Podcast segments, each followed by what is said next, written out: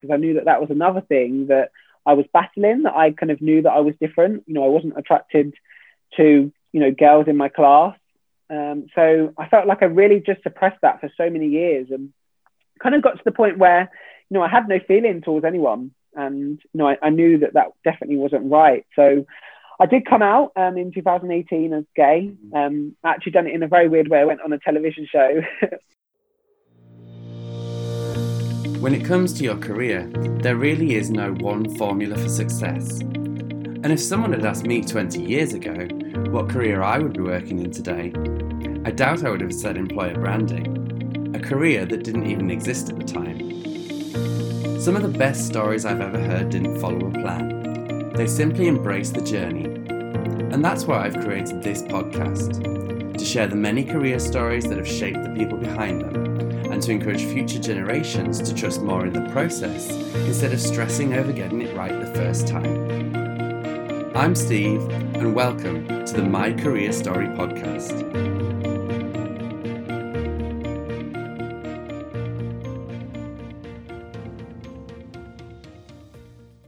Hello, and welcome back to the My Career Story podcast from me, your host, Steve Keith. Now, today's guest is Michael Gunning. Michael is an international competitive swimmer, having attended two World Swimming Championships. He holds dual Jamaican and British citizenship and is the current national record holder for the 200 metre butterfly and the 200 and 400 metre freestyle events. Hello, Michael. Welcome to the show. Thank you. No, thank you for having me on and sharing my story. I'm excited to hear more. So I'm going to launch straight in and say, Michael, what is your career story? So I started swimming when I was about four years old.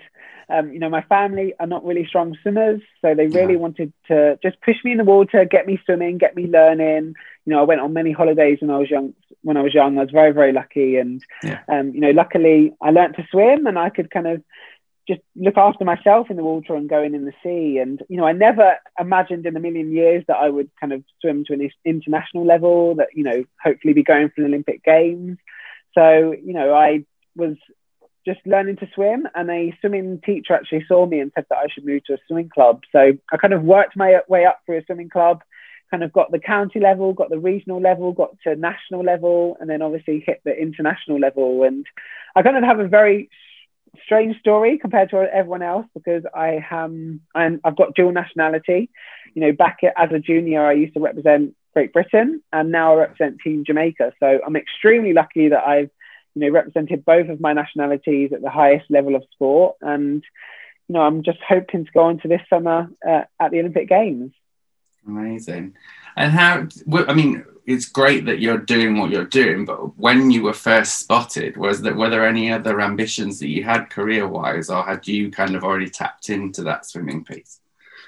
Yeah, you know, I think I love swimming because I love the sport. You know, I love challenging myself. I loved, you know, the holding the breath element because obviously you can do any sport and be able to breathe. But I feel, feel like swimming is just a whole new level where actually you've got to hold your breath. You've got to be able to float and get your body from one side of the pool to the other.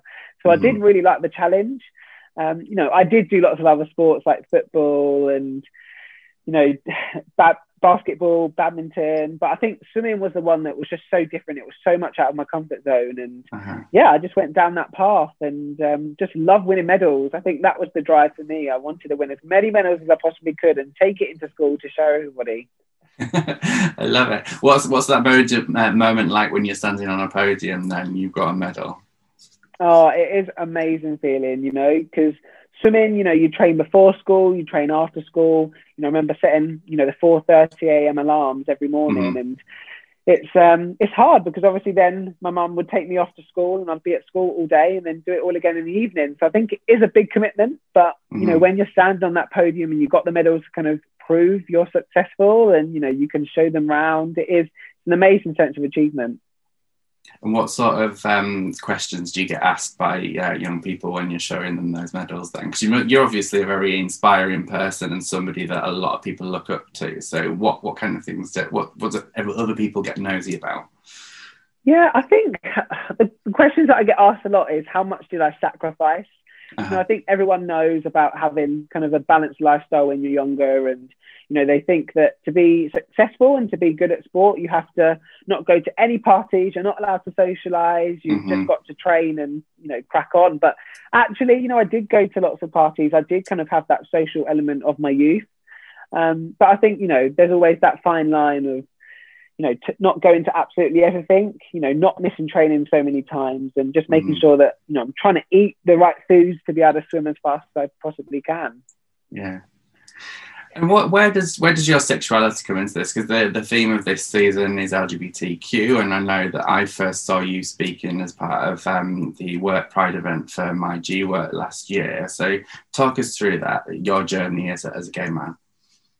Yeah, so you know, when I was younger, I think you know, being a person of color, I think a lot of people were questioning me swimming, you know, let alone anything else, and they always told me that black people don't swim, that I should kind of do athletics and kind of go through that route. But you know, I knew that swimming was something that I loved, but you know, I think being told that and being questioned so young just about swimming, I think made me really suppress my sexuality because I knew that that was another thing that I was battling, that I kind of knew that I was different. You know, I wasn't attracted to, you know, girls in my class. Um, so I felt like I really just suppressed that for so many years and kind of got to the point where, you know, I had no feeling towards anyone. And, you know, I, I knew that that definitely wasn't right. So I did come out um, in 2018 as gay. Um, I actually done it in a very weird way. I went on a television show called The Bi Life. Okay. And um, yeah, it was just a show where you know there was six people in the villa and we could go on different dates with you know men and women to really find out you know what we preferred what we liked what our journey was you know because for me I've never been on a date and i think because you know i kind of lost that feeling towards having a relationship and you know being with someone i think i did question you know my label you know i didn't really want to label myself so mm. you know going on the show made me 100% know that you know I was attracted to guys that you know women you know just didn't as much as they're amazing they're beautiful it just wasn't the same way as guys. And I think I was a little bit scared to do you know to come out and to kind of obviously do that in sport. But you know I think one of the things that I've learned in swimming is that I'm you know to be myself and to be my happy bubbly self on poolside you know I think there's always that that stereotype that you've got to be macho, that you've got to be intimidating and scary. But I've never lived by that. I've always been happy, smiling, and when I walk out to crowds, I always smile every time. And um, you know, I thought actually my sexuality is a part of that. And um, I got to a stage, you know, when I was 22 that I was happy to come out, and um, yeah, I've done it in the best way possible. And how's the reception been? Has it been generally positive? Have you had any kind of challenges along the way? Oh, really positive. You know, I think you know walking around poolside, lots of people you know feel like they're in the same boat as me. You know, kind of walking around in not much clothes around poolside all the time. I think people are worried about you know people treating them differently or looking at them in a certain way. But you know, I think I just normalized it. Um, you know, and because the show was kind of aired all around the world, it was just so nice to get such a good response from you know all different countries. And obviously, there is the twist that I represent Jamaica now, and um, you know Jamaica so it doesn't have all the laws accepted for you know for being gay and for being LGBT. So I think I've still got a long barrier to cross, and you know I'm really enjoying kind of just making people see that it is okay to be LGBT and that you can mm. you know represent at the highest level of sport. Yeah, and and so that fingers crossed we've got Tokyo 21 this year. Um, I'm, I mean, I can imagine that you must be super excited for another Olympics coming. I've been a massive Olympics fan for a number of years. A lot of my friends will, will say when it was 2012, uh, 2012 in London, I probably went a bit mental and lost myself and I may have even tried to become an athlete in many ways but, um, and failed miserably. But um, when um, so in terms of how we're living right now with covid if you're representing um, jamaica if this hadn't been upon us would you have been training there or is you the uk your training base all the time? Yeah no i've always been based in the uk um, you know i live and train here and um, you know i visit jamaica occasionally but you know not you know not a lot it, throughout the year just because obviously the more you travel the more that mm-hmm. your body has to adjust to time zones and everything and we travel enough for competition anyway um, but you know, I think with the whole pandemic, obviously, you know, we have the elite athletes that are training, and I am classed under that. So I'm very lucky that I'm still able to swim and train for the games. But you know, I haven't. I'm not as well protected as you know some of the British swimmers because you know they're all training together in a centre. They're all getting you know regular testing. Whereas for me, I'm having to swim on my own um, in an isolated pool. You know, with no coach and you know just try and get the job done really. So I think it's had its challenges. Um, you know, I've definitely hit some low times mentally this lockdown. Um, I felt like all the other lockdowns, I've managed to, you know, stay positive and keep that smile on my face. But this one has been a lot tougher. But you know, we're very, very close to the games now, and you know, I think everyone behind the scenes is praying that it's going to go ahead. Obviously, I've mm. trained for so long for this goal to come true. So you know, deep down, I'm praying it goes ahead too. But um, yeah, I'm just making sure that everything I'm doing is in my power and that I'm ready to race if it goes ahead. Excellent. And what does your training regime involve, especially when you're in the run up to an Olympic event? Yeah, I think it's just consistency, you know, like making sure that the times I do in training are matching what I've what I would do any other year, but you know, mm-hmm. making sure that I'm going faster. Um, you know, which for me, like without a coach, you know, I'm trying to time myself and, you know, it is quite difficult, but my coach is sending me all my sessions and you know, I'm confident. I think the one thing that I'm missing is race and experience. You know, normally in an Olympic year, you would go away, you would race in different competitions and kind of see mm. where you are compared to the rest of the world. But obviously, with the travel restrictions, I haven't been able to do that. But um, you know, I'm staying positive. Everyone is in the same boat, so I know that you know. I think that's what's getting me through, knowing that everyone is kind of in it together, and we're we're embracing this new world that we're living in. Yeah, totally. And what do you do when you're not swimming, Michael? Oh, that's a good question. Not much. Not much at the moment, but in, usually. yeah, you know, I do love, you know, going to different events, LGBT events. I do love meeting new people. I'm a proper people's person, and I love hugging people, which is obviously going to be all changing in the future, unfortunately. Um, but you know, just I love hearing people's story, and it's kind of a little bit like what you do. You know, just getting inspired by people's story, and you know, continuing and spreading that in, inspirational stories because it's it makes you feel good, you know, and hopefully this is what you know this will do. Yeah, it, uh, you're right. It does, and I think with the LGBTQ um, community as well, I've seen it move forward um, a lot in the time that I've been out as well. So the last what 12, 13 years, but it hasn't moved that far when you look in the grand scheme of things that shows like it's a sin and everything out at the moment that are showing kind of the real dark side of our community as well. Is there anything that you get frustrated about within the LGBT community that you wish you could solve? Um, I just think, you know, stereotyping. I think obviously me being a black swimmer, I've been stereotyped, you know, of not being able to swim, of not being mm. as successful as everyone else. And, you know, I think the stereotype of you know, just gay people. You know, I think a lot of people think that, you know, all gay people will have HIV, will have AIDS. And I think it was so, you know, I watched It's a Sin and I was an absolute emotional wreck. I've never seen anything like that before. yeah. um, but I think, you know, that really shows, I think if allies and, you know, just the whole population, you know, managed to watch something like that, it will really show people that, you know, this is what we're facing. This is, no, this is what life is. And, mm-hmm. you know, doesn't mean that every gay person has HIV, but it just shows how easy it is to spread.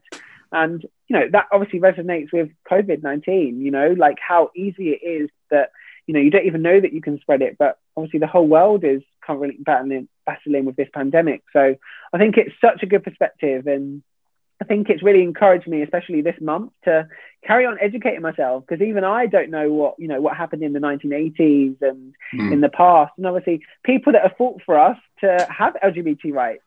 So um, it's definitely inspired me. Yeah. And who who do you have in your life that supports you? Um, there's great examples in the show, isn't there? There, for example, of Jill, who's there for Richie and everything. Who are your Jills? Who are the, who are the people who've got oh. your back? I'm so lucky because I feel like I have such a big, you know, network of people that I can go to. Um, you know, back when I came out originally, I had Tom Daley. He was he's a diver, and he kind of was so open about his sexuality and kind of allowed me to confide in him a lot, and you know, to come out to him. And he opened my eyes to the whole LGBT community, and you know, Soho in London. So um, that was really nice. But I think now I just confide in all my friends. You know, I'm kind of an open book. If I'm feeling down, if I'm feeling, you know, a little bit low in myself, I would tell them, you know, I would tell my Instagram followers because I think it's so important to, you know, just be open because, you know, if you're trying to suppress something, you know, sometimes you don't always have that support. So, you know, I tell my best friends, Becky and Harry, and yeah, just have those amazing conversations. Yeah. And you're based in Manchester, aren't you? Am I getting yeah. that right? Yeah. yeah. So uh, before everything started to happen, what's what's the scene like in Manchester? Do you have any kind of intel for people that might be listening and think? I mean, I myself am hoping to move to Manchester later on in the year. Um, but um, for anybody that's, I think one of the issues that I see quite a lot um, in our community is that people move to big cities because it's where they feel safer in the community, even though cities aren't necessarily the safest places, but there is a community that you can go and join. It was certainly my case when I first moved to London back in 2006. What does Manchester offer for, for a gay person? Yeah, well, I'm going to be totally honest. I haven't actually been out in Manchester.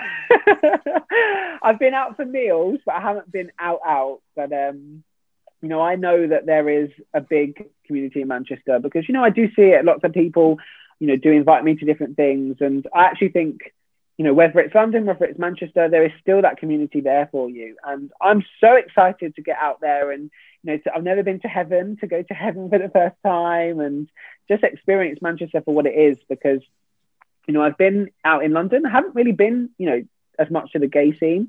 Mm-hmm. Um, but, you know, I think that's definitely what I've got to look forward to in my future. Yeah. And talking of the future, kind of what other things do you have? You, you, I, I would position you as somebody who's very inspirational, but probably very ambitious as well. So, what else have you got kind of in your in your goals for your career? Yeah, you know, I do love inspiring, and I think you know I love all the TV work that I've been a part of, and you know I'd love to kind of get into a bit of TV, presenting, and stuff in the future. Um, I have a big passion for educating, and I would love to be you know, to work on some children's entertainment. I think um, I can see you as a TV presenter. I think you'd make a good TV presenter. Oh, thank you. Yeah, you know, I just love if I can share my story, if I can share, you know, my positivity, then that is what I love to do. And um, you know, I've seen, you know, when I was in school, in primary school, I saw how much the teachers and you know children's entertainment really resonated with me and i'd love to show people you know whether they're black whether they're gay whether they're just the box standards like that you can be absolutely anything and you can set your mind to achieve anything and you're you're obviously a role model yourself as i've said a couple of times who are your role models in your life who do you look up to Oh, uh, you know, I think in swimming, obviously the Michael Phelps and the mm. Ryan Lochtes of the pool. Um, but I think kind of later life, I've really opened up to Mark Foster, um, you know, and he never felt able to come out as gay when he was, you know, in, competing and in swimming. Yeah. Um, but now, you know, speaking to him, he said, looking back, he would have loved to have been in, in a position to do kind of what I done and come out whilst competing because obviously mm-hmm. the amount of people that he would have inspired um, and that he is inspiring now. So I think, you know, Mark has really showed me that you know, I'm kind of going the right path. I'm doing the right thing. And, you know, by being my authentic me, you know, I am inspiring those swimmers, those athletes around the world. So he's, he's been a massive part of that. Great. And um, thinking about career, what I tend to do with guests is ask them kind of about moments that stand out for them. So I'm talking about peaks and troughs here. So which would you like to start with, the career highlights or the career kind of troughs, if there are any? There may not be. With the trough so t- tell me about some of the challenges that you've had in your career then. Yeah, you know, I think being an athlete, you are so competitive. You want to be at the top of your game every single time. And it was in 2018 for me that I missed the Commonwealth Games team. Okay. And I genuinely felt like my whole life had just fell off a cliff, you know, like that was the one thing that I was really excited for. It was in Australia. And, you know, I was told a month before, you know, flying out that I wasn't selected. So you know, I kind of went down into a spiral of, you know, a little bit of depression. And it really made me, I stopped swimming for a little bit. I had a few months out to really think about whether swimming was what I wanted to carry on doing. And, you know, I know that everyone gets it sometimes in their workplace. You know, at some point in their career, there is always that low. And I think 2018 was definitely my lowest. But coming on from that, it led on to a massive positive because you know, it kind of made me realize that I was ready to be myself. I was ready. I didn't want to suppress my sexuality anymore.